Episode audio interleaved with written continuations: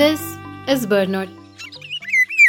If you see a feather on the ground, I'm sure 99% of the people will pick it up and see it and imagine which bird it came from.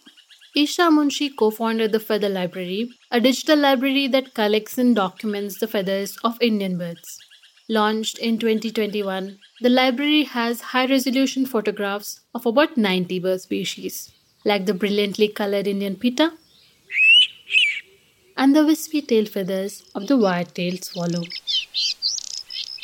Each feather is carefully documented. These are birds that came to a rescue center in Gujarat, India, but didn't survive.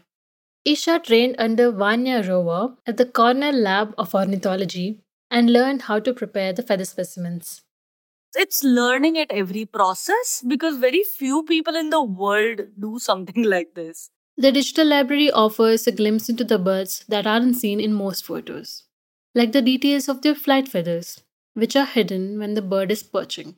Wire-tailed swallows' wires have like a fork at their end of their wires, which is like the microscope level I'm talking about.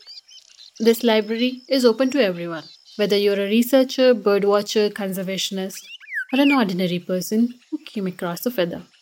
I dream that someday Feather Library will have all the species of the world nicely catalogued for anyone to see. Find a link to the Feather Library at our website birdnote.org. I'm Ananya.